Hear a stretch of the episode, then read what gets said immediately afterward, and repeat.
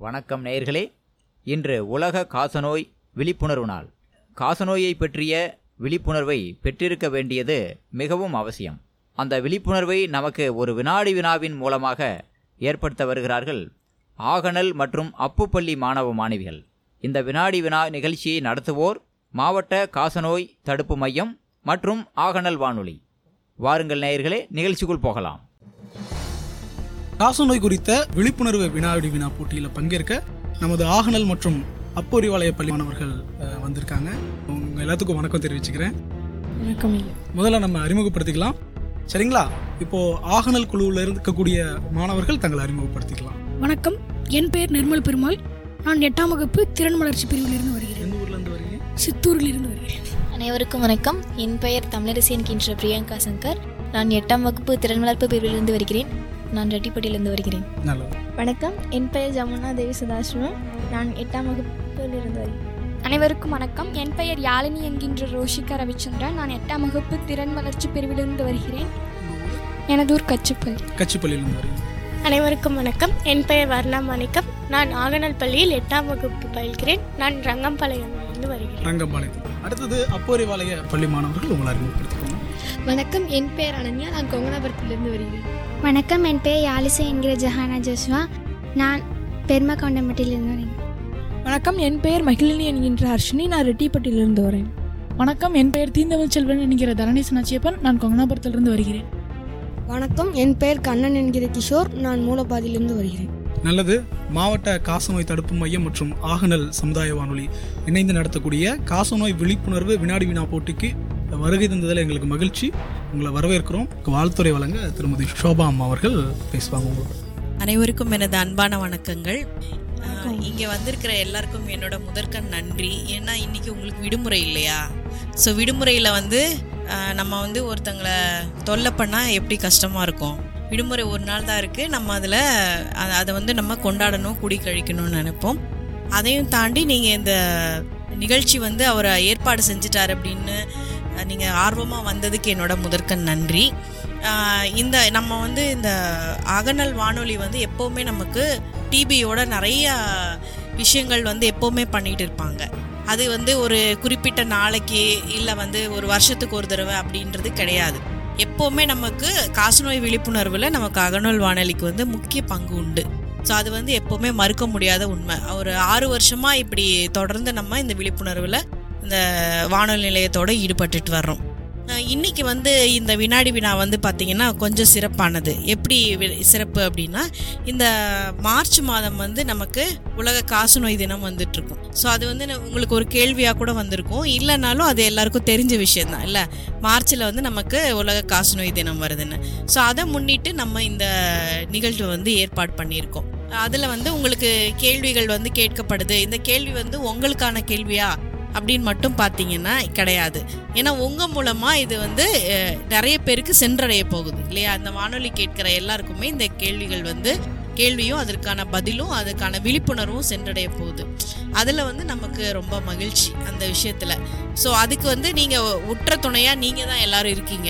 ஏன்னா இதை வந்து இந்த கேள்விகள் வந்து என்ன மாதிரி கேட்பாரு அப்படிங்கிறதெல்லாம் உங்களுக்கு அவர் முன்னாடி முன்கூட்டியே தெரிவிச்சிருப்பாரு.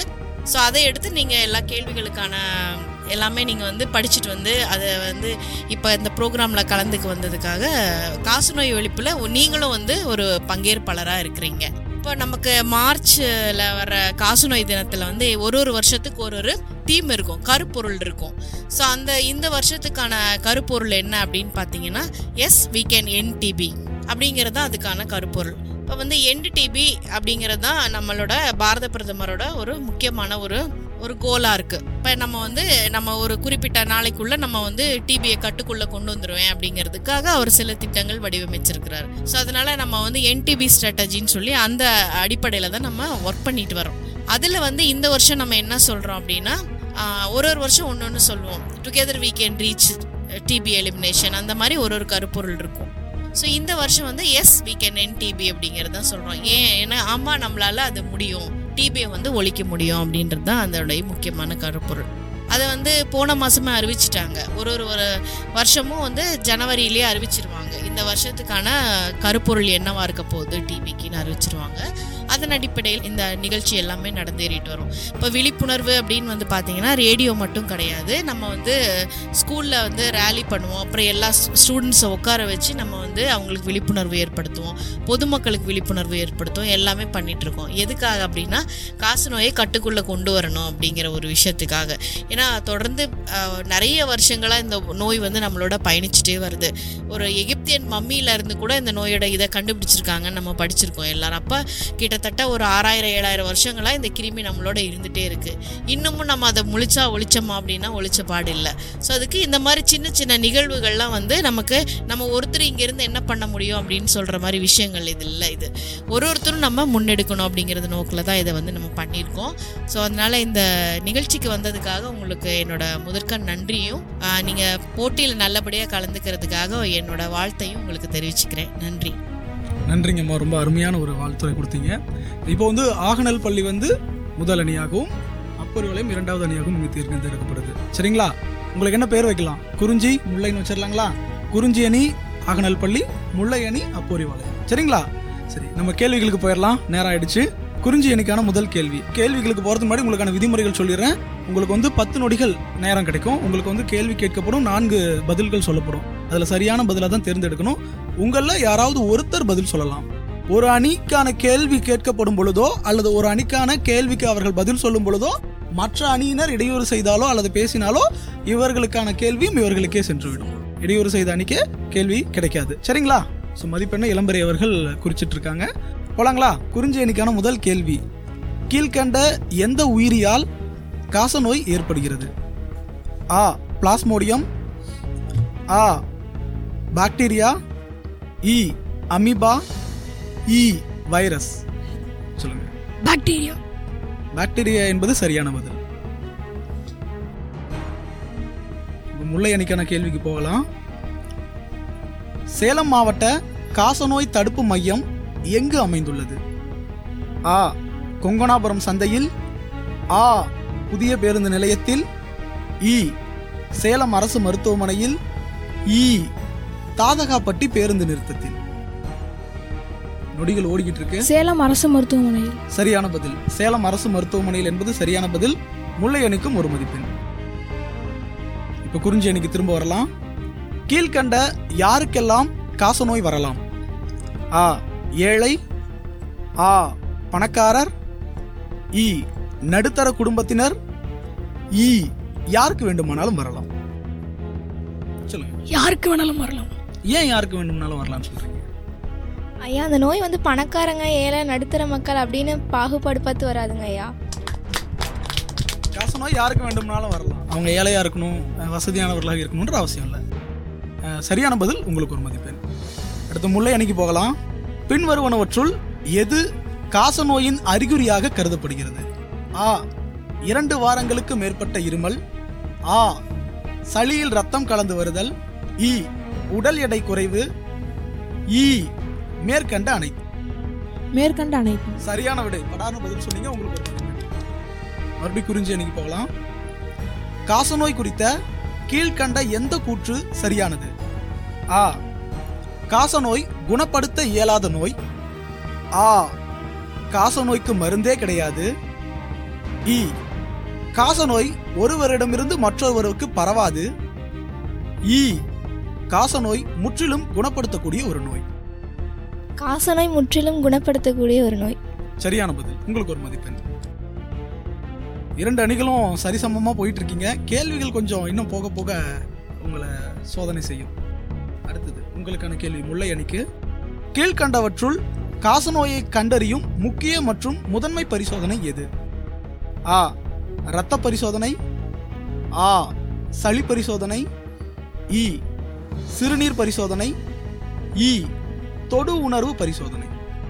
சளி பரிசோதனை. சரியான பதில். ஒரு மதிப்பெண். அணிக்கு அடுத்தது குறிஞ்சி அணிக்கான கேள்வி. ஆண்டுதோறும் காசநோய் விழிப்புணர்வு நாள் அனுசரிக்கப்படும் நாள் எது? ஆ. மார்ச் இருபத்தி நாலு ஆ. ஏப்ரல் இருபத்தி நாலு இ. ஜூன் இருபத்தி நாலு இ. ஜூலை இருபத்தி நாலு மார்ச் இருபத்தி நாலு சரியான பதில். அதையொட்டி தான் இந்த நிகழ்ச்சி நடந்துகிட்டு இருக்கு. வாழ்த்துக்கள். குறிஞ்சி அணிக்கு ஒரு மதிப்பெண் முல்லை அணிக்கான கேள்வி காசநோய்க்கு வழங்கப்படும் சிகிச்சையின் பெயர் என்ன? ஆ ஓட்ஸ் சிகிச்சை ஆ தசைநார் சிகிச்சை இ எலும்பு சிகிச்சை இ டாட் சிகிச்சை. டாட் சிகிச்சை. சரியான பதில். இருவருமே வந்து சம மதிப்பெண்களோட ஓடிக்கிட்டு இருக்கீங்க. அடுத்த கேள்வி குறிஞ்சி அணிக்கு பின்வருவனவற்றுள் காசநோய் எவ்வாறு அழைக்கப்படுகிறது? ஆ இதய உருக்கி நோய். ஆ இரத்த உருக்கி நோய். இ எலும்பு உருக்கி நோய். இ மண்டை உருக்கி நோய். எலும்புருக்கி நோய். எலும்பு உருக்கி நோய். சரிங்களா? சரியான பதில் தான். ஏன் சரியான பதில்? நம்ம காசநோய் வந்து ஏர்லியர் டைமில் அப்படி அழைக்கப்பட்டது. எலும்புருக்கி நோய் அப்படின்னு சொல்லி. கொஞ்சம் முன் முற்பட்ட காலங்களில். என்னென்னா அப்போ வந்து நம்ம நுரையீரல் காசநோய் மட்டும்தான் இருந்தது. அந்த டைமில் வந்து பார்த்திங்கன்னா அது மற்ற நுரையீரல் அல்லாத தொற்றுகள் வந்து அதிகம் பேசப்படலை. இருந்துட்டு இருந்தது ஆனால் அதிகம் பேசப்படலை. அப்போ வந்து ஒரு காச நோயாளி எப்படி இருப்பார் அப்படின்னா அவரோட நுரையீரல் முற்றிலும் பாதிக்கப்பட்டிருக்கும். ஸோ அப்புறம் அவர் வந்து உடல் எடையை வந்து நிறைய இழந்திருப்பார். அப்போ என்னாகும்? நேச்சுரலி அவர் ஒல்லியான தோற்றத்துக்கு செல்லப்படுவார். அவரோட உடம்புல இருக்கிற சதைகள் எல்லாமே ஃபுல்லாக கரைஞ்சு எலும்பு வெளியில தெரியிற மாதிரி ஒரு தோற்றத்தோடு அவர் இருப்பார். அதனால அது எலும்பை உருக்கும் நோய் அப்படின்னு சொல்லி எலும்புல இருக்கிற எலும்புக்கு நடுவில் இருக்கிற மஜ்ஜை சதையை தான் உருக்கும். ஆனால் எலும்புரிக்கு நோயின்னு சொல்லி பேச்சு வழக்கில் அந்த காலத்தில் சொல்லப்பட்டது. நன்றிங்கம்மா. அடுத்து முல்லை அணிக்கான கேள்வி இல்லைங்களா? உங்களுக்கு ஒரு மதிப்பெண் வந்துருச்சு. முல்லை அணிக்கு போகலாம். காசநோய் உடலின் எந்த பகுதியில் வரலாம்? ஆ கண்கள் ஆ கால்கள் இ நுரையீரல் இ எங்கு வேண்டுமானாலும் வரலாம். எங்கு வேண்டுமானாலும் வரலாம். சரியான பதில். நான் இதுக்கு நுரையீரல் பதில் சொல்லுவீங்கன்னு எதிர்பார்த்தேன். ஆனா சரியா சொல்லிட்டீங்க. முல்லை அணிக்கு வாழ்த்துக்கள் முல்லை அணிக்கு ஒரு அடுத்த கேள்வி குறிஞ்சி அணிக்கு. காசநோயை ஏற்படுத்தும் நுண்ணுயிரி எது? ஆ மைக்கோபாக்டீரியம் ஆ லைகோபாக்டீரியம் இ ஹைகோபாக்டீரியம் இ ட்ரைகோபாக்டீரியம். ஐயா மைக்கோ பாக்டீரியம் வாழ்த்துக்கள். ஒரு மதிப்பெண். அடுத்து முல்லை அணிக்கான கேள்வி. பின்வருவனவற்றுள் காச நோயிற்கான தடுப்பூசி எது? ஆ. ஏசிஜி ஆ. டிசிஜி இ. பிசிஜி இ. சிசிஜி நொடிகள் ஓடிக்கிட்டே இருக்குமா? ஏசிஜி என்ன சொன்னீங்க? ஏசிஜி தவறான பதில். முதல் முறையாக ஒரு பதில் பின்தங்கி இருக்கீங்க பின்வருவனவற்றுள் காசநோயிற்கான தடுப்பூசி எது அப்படின்னா அதுக்கு சரியான பதில் பிசிஜி பரவாயில்ல அடுத்த கேள்விகள்ல முன்னாடி போலாம். இப்போ குறிஞ்சி அணிக்கான கேள்வி. இவர்களில் காசநோய் குறித்த ஆய்வுக்காக நோபல் பரிசு பெற்றவர் யார்? ஆ லூயி பாஸ்டியர். ஆ மேரி கியூரி. இ பெஞ்சமின் பிராங்க்லின் இ. ராபர்ட். Robert Koch. சரியான பதில்.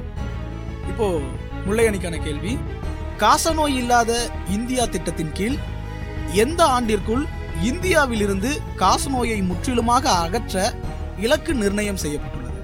கேள்வியை மறுபடியும் சொல்றேன்.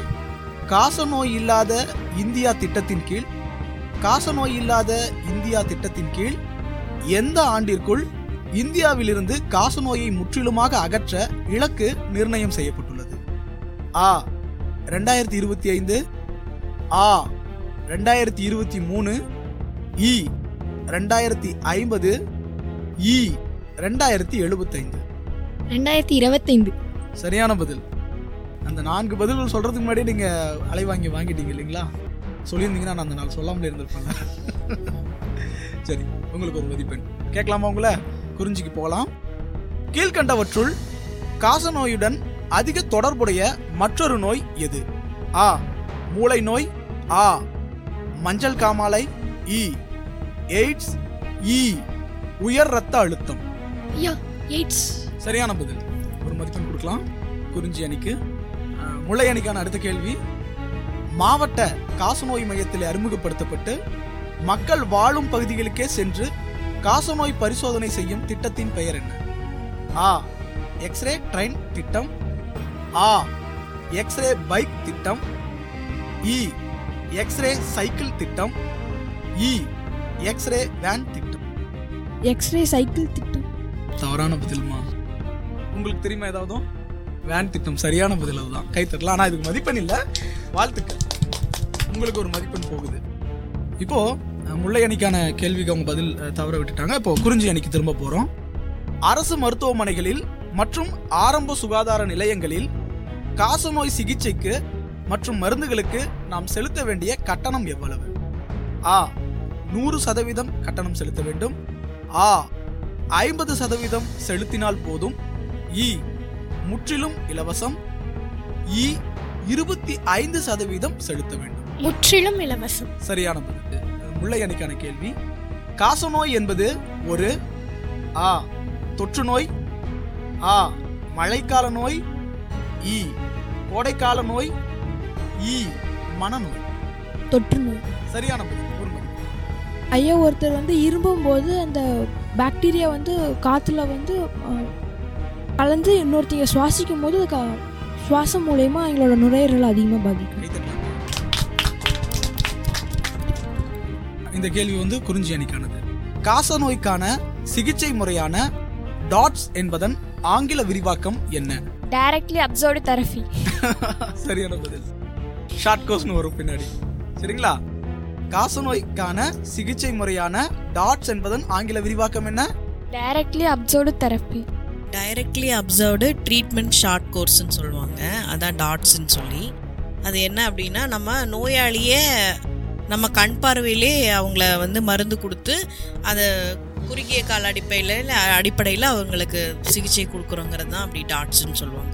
டாட் சிகிச்சைன்னு அதாவது நோயாளி நம்மளோட கண் பார்வையிலே இருப்பார் சிகிச்சை டைமில். அதனால டைரக்ட்லி அப்சர்வ்டுன்னு சொல்கிறோம் அருமையான விஷயம். இதுக்கு வந்து நான்கு பதில்கள் கடினமாக தயார் பண்ணி வச்சுருந்தேன். நீங்கள் அதை கேட்காமலே பதில் சொல்லிட்டீங்க. குறிஞ்சி அணிக்கு வாழ்த்துக்கள். இந்த கேள்வி வந்து அடுத்து முல்லை அணிக்கு போகுது. ரெண்டாயிரத்தி இருபத்தி மூணாம் ஆண்டு காசநோய் விழிப்புணர்வு நாளிற்கான கருப்பொருள் என்ன? ஆ காசநோய்க்காக செலவிடுவோம் உயிர்களை காப்போம். ஆ காசநோய் கடிகாரம் ஒலிக்கிறது. இ இதுவே காசநோய் ஒழிப்பிற்கான நேரம். இ ஆம் நம்மால் காசநோயை ஒழிக்க முடியும். ஆம் நம்மால் காசநோயை ஒழிக்க முடியும். சரியான பதில். வாழ்த்துக்கள்.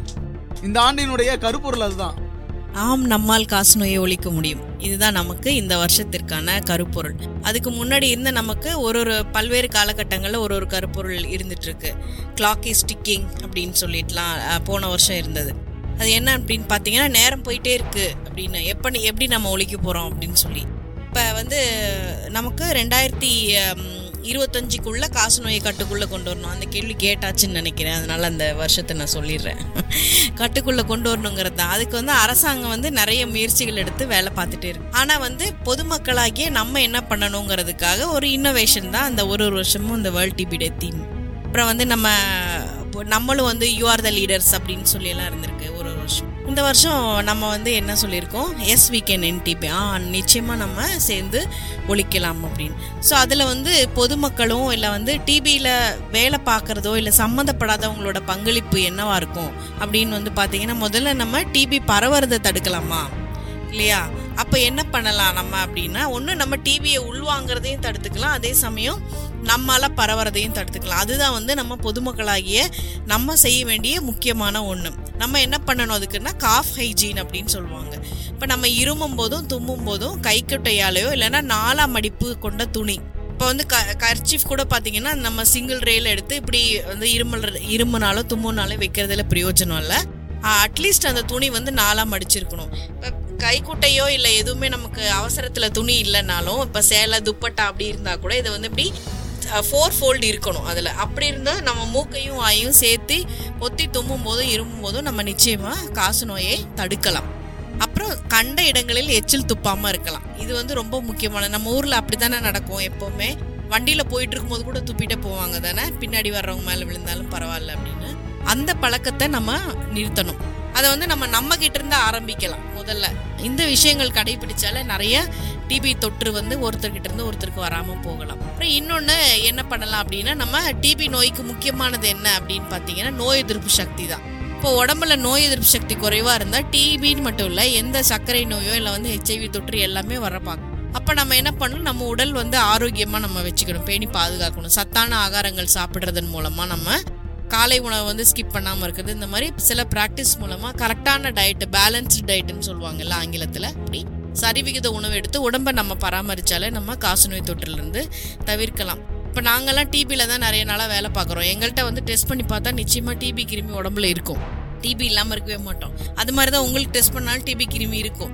ஏன்னா வந்து நம்ம இந்தியா மாதிரி நாடுகளில் அது வந்து ரொம்ப சர்வசாதாரணம். ஏன்னா நமக்கு அவ்வளோ நம்ம வந்து வேற ஒரு மேற்கத்திய நாடுகள் மாதிரி நம்ம ஹைஜீன் மெயின்டைன் பண்ணுறோமா இப்போ ஒரு தெருவையோ இல்லை வந்து நம்மளோட சுகாதாரத்தை வந்து நல்லா பராமரிக்கிறோமான்னு கேட்டால் இல்லை. இப்போ நம்ம வந்து தூசிக்கு டஸ்ட்டுக்கு எல்லாத்துக்கும் நம்ம இம்யூன் ஆயிருப்போம் நேச்சுரலி தூசி இல்லாத இடத்துக்கு போனால் தான் நமக்கு சளி பிடிக்கும். அந்த மாதிரி தான் இப்போ நம்ம இருந்துட்டுருக்கோம். அப்படி இருக்கும்போது நமக்கு எல்லாருக்குமே டிபி இன்ஃபெக்ஷன் இருக்கும். அது வந்து டிசீஸாக மாறுதா அப்படிங்கிறது தான் முக்கியம் அங்கே. பட் ஒருத்தருக்கு வந்து டிபி இன்ஃபெக்ஷன் இருந்தால் அவங்களுக்கு டிபி நோயாளி அல்ல. டிபி நோயாக மாறி இருக்கா அப்படிங்கிறது தான் நமக்கு முக்கியம் அப்படி வந்து பார்க்கணும் அப்படின்னா நமக்கு இன்ஃபெக்ஷன் வரலாம் போகலாம். ஆனால் உடம்பு வந்து நல்ல முறையில் நம்ம பராமரிச்சோம்னா டிபி நோயாக மாறாமல் இன்னொருத்துக்கு நம்ம பரவாமல் தடுக்கலாம். இந்த விஷயங்கள் நமக்கு முக்கியமாக நம்ம நம்ம ஒரு தனிநபராக நம்ம ஒரு ப பண்ண வேண்டிய விஷயங்கள் இதெல்லாம். ஸோ அதை தாண்டி என்ன பண்ணலாம்? நீங்கள் வந்து குழந்தைகள் என்ன பண்ணலாம்னா இப்போ நம்ம நிறைய அறிகுறிகள் காசநோய் அறிகுறிகள் பூராமே எல்லாருமே படிச்சிருப்பீங்க. அந்த மாதிரி ஒரு தொந்தரவோட நம்ம வீட்லேயோ இல்லை நம்ம அருகாமையிலையோ இல்லை நம்ம நண்பர்களோ தெரிஞ்சவர்களோ இருந்ததுன்னா அது உடனடியாக காசநோய் பரிசோதனை பண்ண சொல்லி சொல்லலாம் நம்ம. ஸோ இந்த விஷயங்கள் வந்து பண்ணாலே வந்து எஸ்விகே என்டிபி அந்த கோலில் வந்து நம்ம இணைஞ்சிட்டோம் அப்படின்றது ஒரு அர்த்தம். ரொம்ப நன்றிங்கம்மா. அருமையாக தெளிவாக சொன்னீங்க. அடுத்து குறிஞ்சணிக்கான கேள்வி. கீழ்கண்டவற்றில் காசநோய் பரவாத பகுதி எது? ஆ கண்கள். ஆ தலைமுடி. இ நுரையீரல். இ தோல். தலைமுடி. தலைமுடி சரியான பதில். ஒரு மதிப்பெண். அடுத்தது முல்லை அணிக்கான கேள்வி. கீழ்கண்டவற்றுள் காசநோய் பரவாத ஒன்று எது? ஆ காதுகள். ஆ மூக்கு. இ நகம். இ கால்கள். நகம். சரியான பதில் உங்களுக்கு ஒரு மதிப்பு. வாழ்த்துக்கள். அதாவது காசநோய் வந்து எங்க பரவாது? இந்த ரெண்டு கேள்விகள்ல இருந்து பதில் சொல்லுங்க. நகம் மற்றும் தலைமுடி. மற்ற எல்லா பகுதிகளிலையும் வரலாம். பரவும் இல்ல வரலாம். வராமலும் போகலாம். ஆனா நாம தயாரா இருந்தோம். அடுத்த கேள்வி யாருக்கானது? உங்களுக்கானது. இந்தியாவில் காசநோயை முடிவுக்கு கொண்டு வருவதற்காக கடந்த ரெண்டாயிரத்தி பதினைந்து ஏப்ரலில் மத்திய சுகாதாரம் மற்றும் குடும்ப நல அமைச்சகம் சார்பில் ஒரு புதிய இயக்கம் துவங்கப்பட்டது. இதன் தூதராக நியமிக்கப்பட்டவர் யார்? கேள்வியை மறுபடியும் ஒரு தடவை சொல்றேன். இந்தியாவில் காசநோயை முடிவுக்கு கொண்டு வருவதற்காக கடந்த ரெண்டாயிரத்தி பதினைந்து ஏப்ரலில் மத்திய சுகாதாரம் மற்றும் குடும்ப நல அமைச்சகம் சார்பில் புதிய இயக்கம் தொடங்கப்பட்டது. இதன் தூதராக நியமிக்கப்பட்டவர் யார்? ஆ. அமிதாப். ஆ. சல்மான் கான். இ. ஹிருத்திக் ரோஷன் இ. ஷாருக் கான். ஐயா அமிதாப். அமிதாப் சரியான பதில். வாழ்த்துக்கள். இப்போ வந்து நம்ம ஒரு அம்பாசிடராக அமிதாப் அவர்கள் வந்து செலக்ட் பண்ணியிருந்தாங்க அப்படின்னு அது கரெக்டாக பதில் சொன்னீங்க. அது ஏன் தெரியுமா உங்களுக்கு? ஏன் எவ்வளோ நடிகர்கள் இருந்தும் ஏன் அமிதாப் அவர் ஏன் சூஸ் பண்ணியிருக்கிறாங்க? ஏன்னா அவர் வந்து டிபி நோயால் பாதிக்கப்பட்டிருந்தார். சிகிச்சை எடுத்து குணமடைஞ்சிருந்தார். ஸோ அதனால் அவரை அவர் வந்து அதை வெளியிலையும் சொன்னார். நான் ஒரு டிபி நோயாளி. நான் எனக்கு வந்து டிபியில் வந்து சிகிச்சை எடுத்து நம்ம அரசாங்கத்தின் மூலமாக செயல்படுற ஆறு மாத சிகிச்சை எடுத்து நான் வந்து முற்றிலும் குணமானேன் அப்படின்றத அவர் எங்கேயும் வெளியில் சொல்ல தயங்கவே இல்லை. இன்னொன்று இதை பற்றி ஒருத்தருக்கு புரிய வச்சு அவங்கள வந்து நல்லெண்ண தூதராக இருக்கிறத விட பார்த்தீங்கன்னா இந்த நோயாலேயே அவஸ்தைப்பட்ட ஒருத்தருக்கு வந்து இன்னுமே அது நல்லா புரியும் இல்லையா? ஏன் வந்து நம்ம இதை குணமாக்க வேண்டும்? ஸோ அதனால் அவர் வந்து ஒரு நல்லெண்ண தூதராக இதுக்காக நமக்கு இருந்துட்டு இருக்காரு ரொம்ப அருமையான விஷயம் இல்லையா? திரைப்படங்கள்ல எப்படி ஒரு நாயகரோ அதே மாதிரி வாழ்க்கையிலும் ஒரு நாயகராக இருந்து காசநோயை எதிர்கொண்டு அதை வெற்றி அடைந்து அடுத்து அதனால் பாதிக்கப்படக்கூடியவர்களுக்கும் வழிகாட்டக்கூடிய ஒரு வகையில் அவர் இருந்துட்டு இருக்காரு அப்படிங்கிறதுனால தான் அவர் வந்து தூதராக அறிவிச்சிருக்காங்க. மகிழ்ச்சியான விஷயம். சரியான பதில் சொன்னதுக்கு வாழ்த்துக்கள். அடுத்த கேள்வி முல்லை கேள்வி கேள்வி. காசநோயிற்கான டாட்ஸ் மருந்துகளை குறைந்தபட்சம் எவ்வளவு மாதங்கள் எடுக்க வேண்டும்? ஆ ஐந்து மாதங்கள் ஆ மூன்று மாதங்கள் இ ஆறு மாதங்கள் இ பத்து மாதங்கள். ஆறு மாதங்கள்? ஆறு மாதங்கள் சரியான பதில். வாழ்த்துக்கள். அதாவது குறைந்தபட்சம். குறைந்தபட்சம் ஆறு மாதம் தேவைப்படும். அது நோயின் தன்மையை பொறுத்து அது அதிகபட்சம் இருக்கலாம். ஒரு பன்னெண்டு மாதங்கள் பத்து மாதங்கள் அது அவங்களுடைய தன்மையை பொறுத்து. உங்களுக்கான கேள்வி குறிஞ்சி அணிக்கான கேள்வி. காசநோய் குறித்த பின்வருவனவற்றில் சரியான கூற்று எது? ஆ இருமல் மற்றும் தும்மலின் மூலமாக காசநோய் பரவாது. ஆ பசியின்மை என்பது காசநோயின் அறிகுறிகளில் ஒன்று. இ காசநோய் உடலில் நுரையீரலில் மட்டுமே வரும். இ காசநோய் வைரஸினால் ஏற்படக்கூடிய ஒரு நோய். பசியின்மையின் பசியின்மை என்பது காசநோய் காசநோயின் ஒரு அறிகுறிகளில் ஒன்று. சரியான பதில். வாழ்த்துக்கள். உங்களுக்கான முல்லை அணிக்கான கேள்வி காசநோய் குறித்த பின் வருவனவற்றுள் தவறான கூற்று எது? தவறான கூற்று. சரிங்களா? ஆ காசநோய் முற்றிலும் குணப்படுத்தக்கூடிய நோய். ஆ காச நோயாளிகளுக்கு சிகிச்சை காலங்களில் மாதாந்திர உதவித்தொகை அரசால் வழங்கப்படுகிறது. இ காசநோய்க்கு மருந்தே கிடையாது. இ காசநோயே எலும்புருக்கி நோய் என்றும் அழைக்கப்படுகிறது. மருந்தே கிடையாது. காசநோய்க்கு மருந்தே கிடையாது. அது தவறான கூற்று இல்லைங்களா? ஏன்னா சரியான கூற்று என்ன? ஏன் காச நோய்க்கும் மருந்து இருக்கு. மருந்து இருக்கு முற்றிலுமாக குணப்படுத்த முடியும். சரி சரியான பதில் உங்களுக்கு ஒரு மதிப்பெண். உங்களுக்கான கேள்வி குறிஞ்சி அணிக்கு. ராபர்ட் கோக் மைக்கோபாக்டீரியா என்னும் காசநோயை உருவாக்கும் நுண்ணுயிரியை கண்டுபிடித்த ஆண்டு எது? ராபர்ட் கோக் மைக்கோபாக்டீரியம் எனும் காசநோயை உருவாக்கும் நுண்ணுயிரியை கண்டுபிடித்த ஆண்டு எது? ஆ ஆயிரத்தி எழுநூத்தி எண்பத்தி இரண்டு. ஆ ஆயிரத்தி எட்நூத்தி எழுபத்தி இரண்டு. இ ஆயிரத்தி எட்நூத்தி தொண்ணூத்தி இரண்டு. இ ஆயிரத்தி எட்நூத்தி எண்பத்தி இரண்டு. ஆயிரத்தி எட்நூத்தி எண்பத்தி ரெண்டு சரியான பதில். வாழ்த்துக்கள். இந்த அளவுக்கு நுண்ணிய பதிலா சொல்லியிருக்கீங்க. அதுக்கு முன்னாடியே தெரிஞ்சிருந்துச்சுங்களா? ஆனா கொஞ்சம் யோசிச்சிங்க. வந்துடட்டும் ஒரு மதிப்பெண் அடுத்தது முல்லையணிக்கான கேள்வி. ராபர்ட் கோக் மைக்ரோபாக்டீரியம் எனும் காசநோயை உருவாக்கும் நுண்ணுயிரியை கண்டுபிடித்தமைக்காக நோபல் பரிசு பெற்ற ஆண்டு ஆ ஆயிரத்தி எட்நூத்தி ஐந்து. ஆ ஆயிரத்தி தொள்ளாயிரத்தி ஐந்து. இ ரெண்டாயிரத்தி ஐந்து. இ ஆயிரத்தி எட்நூத்தி எண்பத்தி ஐந்து. நொடிகள் ஓடிக்கிட்டு இருக்கு. ஆயிரத்தி எட்நூத்தி ஐந்து. ஆயிரத்தி எட்நூத்தி எண்பத்தி. சரியான பதில் இல்லம்மா தவறான பதில் ராபர்ட் கோக் அவர்கள் மைக்கோபாக்டீரியம் எனும் காசநோயை உருவாக்கும் நுண்ணுயிரியை கண்டுபிடித்ததற்காக நோபல் பரிசு பெற்ற ஆண்டுக்கு சரியான பதில் உங்களுக்கு தெரியுமா? தெரிஞ்சிருக்கே சொல்லியிருக்கலாமே. ஆயிரத்தி தொள்ளாயிரத்தி ஐந்து தான் சரியான பதில். ஒரு மதிப்பெண்ணை மறுபடியும் முல்லை அணி இழக்கிறாங்க. இது குறிஞ்சி அணிக்கான கேள்வி. இப்போ காசநோய்க்கு மருந்து எடுத்துக்கொண்டு மருந்து உட்கொள்வதை பாதியிலேயே நிறுத்தினால் ஏற்படக்கூடிய விளைவு என்ன? ஆ பன்மருந்து எதிர்ப்பு காசநோய் ஆ புன்மருந்து எதிர்ப்பு காசநோய் இ நன்மருந்து எதிர்ப்பு காசநோய் இ வன்மருந்து எதிர்ப்பு காசநோய் பன்மருந்து எதிர்ப்பு சரியான பதில். குறிஞ்சி அணியினர் அஹ், சிறப்பா பதில் சொல்லி முன்னிலை வகிச்சிட்டு இருக்காங்க. பன்மருந்து எதிர்ப்பு காசநோய் பத்தி. பன்மருந்து எதிர்ப்பு காசநோய் அப்படின்னா ஆங்கிலத்தில் வந்து மல்டி ட்ரக் ரெசிஸ்டன்ட் டிபி அப்படின்னு சொல்லுவாங்க. இப்போ மல்டி ட்ரக் ரெசிஸ்டன்ட் அப்படின்னா என்னென்னா இப்போ நம்ம டிபிக்காக சிகிச்சை கொடுக்குறோம். இப்போ ஒருத்தர் வந்து டிபி நோயாளின்னு சொல்லி நம்ம கண்டுபிடிச்சு அவங்களுக்கு சிகிச்சை கொடுக்குறோம். ஸோ அதில் வந்து நமக்கு சில மருந்துகள்லாம் இருக்குது ஐசோனாசிட் ஈத்தியம் புட்டால் அப்படின்னு ரிஃபாம்பிசன் அப்படின்னு சொல்லி மருந்துகள்லாம் இருக்குது ஸோ இந்த மருந்தை தான் வந்து நம்ம டிபி நோயாளிக்கு ஆறு மாதமும் கொடுத்துட்ருக்கோம் இப்போ அவர் வந்து ந நடுவில் வந்து சரியாக உட்கொள்ளாமல் விட்டுட்டாரு. அதிக பேருக்கு பன்மருந்து காசு நோய் எதிர்ப்பு ஏற் நோய் ஏற்பட காரணம் என்னன்னு பார்த்தீங்கன்னா மருந்து சரியாமல் சரியாக உட்கொள்ளாமல் விடுறது தான் அதை தாண்டி ஒரு சிலருக்கு வந்து மருந்து நல்லா உட்கொண்டு இருப்பாங்க ஏனோ அவங்களுக்கு ட்ரீட்மெண்ட் ஃபெயிலியர் ஆயிரும். ஸோ அவங்களோட உடல்நிலையை பொறுத்து அது ஃபெயிலியர் ஆகிடும் இப்படி இருக்கும்போது அவர் இந்த எம்டி எம்டி யாரோட டிபி வர்றதுக்கான சான்ஸ் வந்து அவருக்கு நிறைய இருக்கும். அப்போ அப்போ அவர் என்ன மாதிரி தொந்தரவெல்லாம் இருக்கும்? எதனால் மல்டி ட்ரக் ரெசிஸ்டண்ட்டுன்னு சொல்கிறாங்கன்னு பார்த்தீங்கன்னா அதுக்கு வந்து நம்ம சளி பரிசோதனை செய்யும்போது நார்மலாக நமக்கு வந்து மைக்ரோஸ்கோப்பில் பண்ணாமல் அடுத்த லெவலாக ஒரு கல்ச்சர் டெஸ்ட்னு அதில் ஒரு அதிநவீன பரிசோதனையெல்லாம் செஞ்சு பார்ப்பாங்க. அப்போ அதில் வந்து டிபி இருக்கிறதும் வரும். அதே சமயம் அவருக்கு எந்தெந்த மருந்துகள்லாம் வந்து அவருக்கு எடுத்துக்கிட்டால் தொடர்ந்து அவர் ட்ரீட்மெண்ட் கண்டினியூ பண்ணலாம் எந்தெந்த மருந்தெல்லாம் அவருக்கு வந்து செயல்படாதுங்கிறது சேர்த்தே வந்துடும் அதில் அதனால தான் வந்து மல்டி டக் ரெசிஸ்டன்ட்னு சொல்லுவாங்க. இப்போ ட்ரக் ரெசிஸ்டன்ட் அப்படின்னா என்னன்னு பார்த்தீங்கன்னா மருந்து வேலை பார்க்காது அவங்களுக்கு. அதனால தான் ரெசிஸ்டன்ட்னு சொல்லுவாங்க.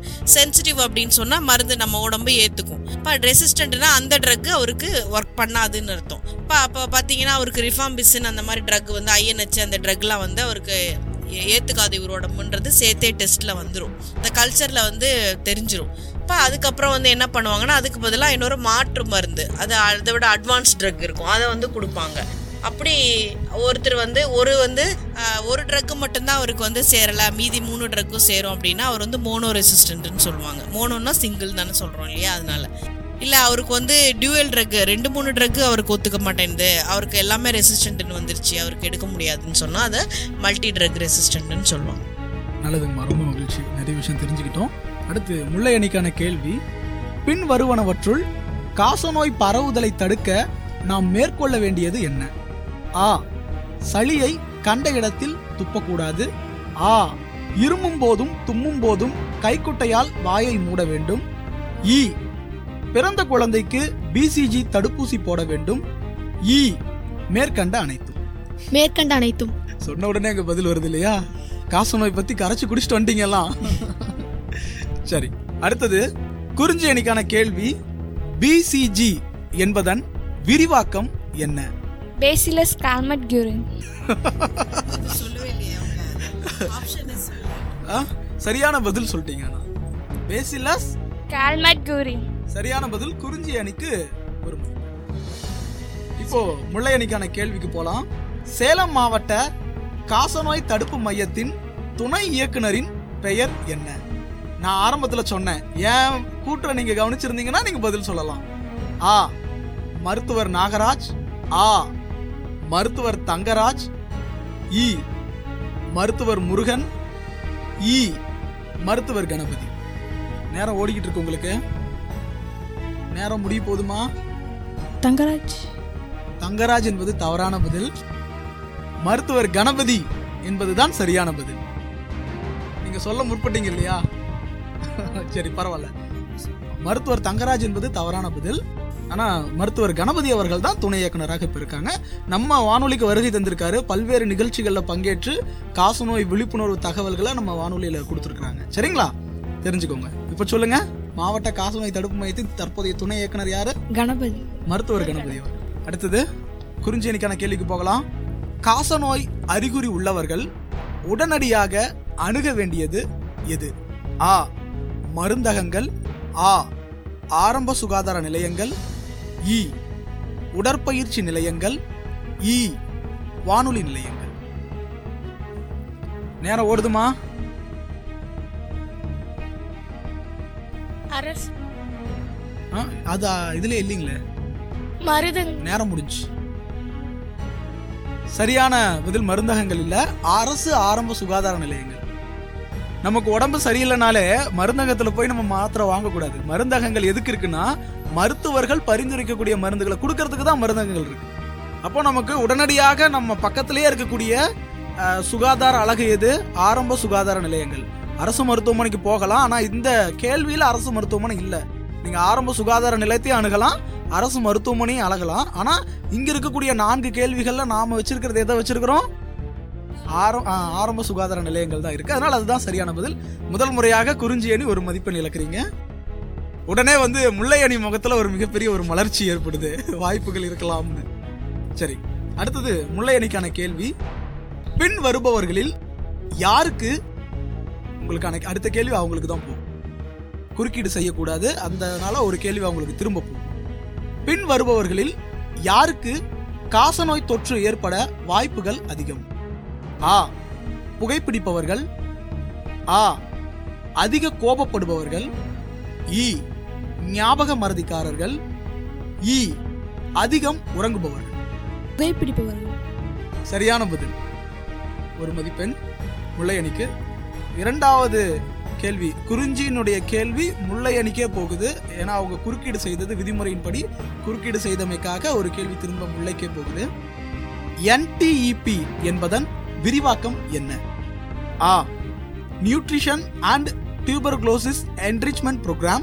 ஆ நேஷனல் டியூபர்குலோசிஸ் எலிமினேஷன் ப்ரோக்ராம் இ நானோ டியூபர்குலோசிஸ் எவிக்ஷன் ப்ரோக்ராம் இ நோ டியூபர்குலோசிஸ் இன்டர்நேஷனல் ப்ரோக்ராம் இந்த கேள்வி உங்களுக்கு திரும்ப சொல்லணும்னா நான் சொல்றேன். அ, இர- ஆ, இரண்டாவது? சரி. ஆ nutrition and tuberculosis enrichment programme national tuberculosis elimination programme nano tuberculosis eviction programme no tuberculosis international programme national tuberculosis elimination programme சரியான பதில். ஒரு மதிப்பெண். இந்த கேள்வி முல்லை அணியினுடைய கேள்வி. காசநோய்க்கான பிசிஜி தடுப்பூசியினை கண்டறிந்தவர்கள் யார்? ராபர்ட் கோக் மற்றும் ஃபின் ஆல்பர்ட் கால்மெட் மற்றும் கேமைல் கரன். ஐயா இரண்டாவது. ரெண்டாவது ஆல்பர்ட் கால்மெட் மற்றும் கேமல் கரன். ஓகே சரியான பதில் இது. உங்களுக்கு ஒரு மதிப்பெண். குறிஞ்சி அணிக்கான கேள்வி. கீழ்கண்டவற்றில் எது காசநோயின் அறிகுறி இல்லை? ஆ மாலை நேர காய்ச்சல். ஆ உடல் எடை குறைதல். இ இருமும் போது சளியில் ரத்தம் கலந்து வருதல். இ அடிக்கடி வரும் விக்கல். அடிக்கடி வரும் விக்கல். சரியான பதில் ஒரு மதிப்பெண் குறிஞ்சி அணி.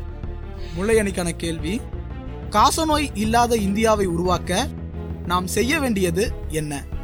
ஆ காசநோய் குறித்த விழிப்புணர்வை ஏற்படுத்துவது? ஆ. காச நோயாளிகளை பராமரித்து மருந்து எடுக்க வைப்பது. இ. பொது சுகாதார வழிமுறைகளை பின்பற்றுவது. இ. மேற்கண்ட அனைத்தும் மேற்கண்ட அனைத்துமே. சரியான பதில். ஒரு மதிப்பெண். இந்த வினாடி வினா போட்டி நிறைவு செஞ்சுக்கலாம். இப்போ உங்களுக்கான முடிவுகள் கேட்டுக்கலாங்களா? முன்னதாக அம்மா கிட்ட கேட்கலாம். உங்களுடைய நீங்க எப்படி செயல்பட்டு இருக்கீங்க இந்த போட்டி எப்படி? போட்டி வந்து ரொம்ப அருமையாக இருந்தது.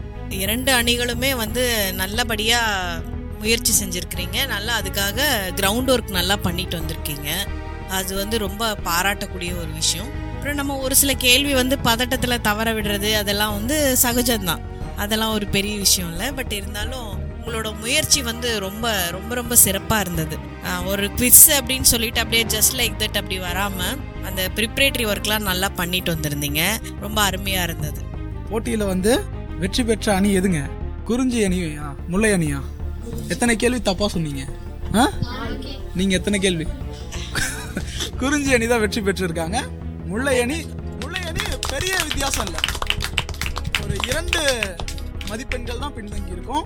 அதாவது வந்து பார்த்தீங்கன்னா பொதுவாக நீங்க மற்ற போட்டிகளில் கலந்து கொள்ளும் பொழுது அதுல வெற்றி தோல்வி இருக்கும். ஆனா இந்த மாதிரியான ஒரு விழிப்புணர்வு நிகழ்ச்சியில கலந்துக்கும் பொழுது இப்போ நம்ம பண்ணின இந்த நிகழ்ச்சியின் மூலமாக இந்த நிகழ்ச்சியை இப்போ கேட்டுட்டு இருக்கக்கூடிய ஒவ்வொருவர் மனதிலும் காசநோய் குறித்த விழிப்புணர்வை நம்ம விதைக்கிறோம் இல்லைங்களா? நீங்க சொன்ன ஒவ்வொரு கேள்விகள் அல்லது நம்மளுடைய உரையாடல்கள் அந்த பதில்கள் எல்லாம் மக்கள் மனசுல போய் ஒவ்வொரு விழிப்புணர்வும் விதையும் பொழுது அது ஒவ்வொன்றும் உங்கள் அனைவருக்குமான நம் அனைவருக்குமான மதிப்பெண்கள் தான். அதனால நம்ம இந்த நிகழ்ச்சி வந்து ஒளிபரப்பாக ஆக மக்கள் கேட்க கேட்க நமக்கு மதிப்பெண்கள் ஏறிக்கிட்டு தான் போகும். அதனால அஹ், அந்த வகையில் இன்று சிறப்பாக செயல்பட்ட குறிஞ்சி அணிக்கு வாழ்த்துக்களை தெரிவிச்சுக்கிறோம். முல்லை அணிக்கு உங்களுடைய வாழ்த்துக்கள். தொடர்ந்து இணைந்திருங்கள். ஆகநல் வானொலி பண்பலை தொண்ணூற்றி ஒன்று புள்ளி இரண்டு. நன்றி வணக்கம்.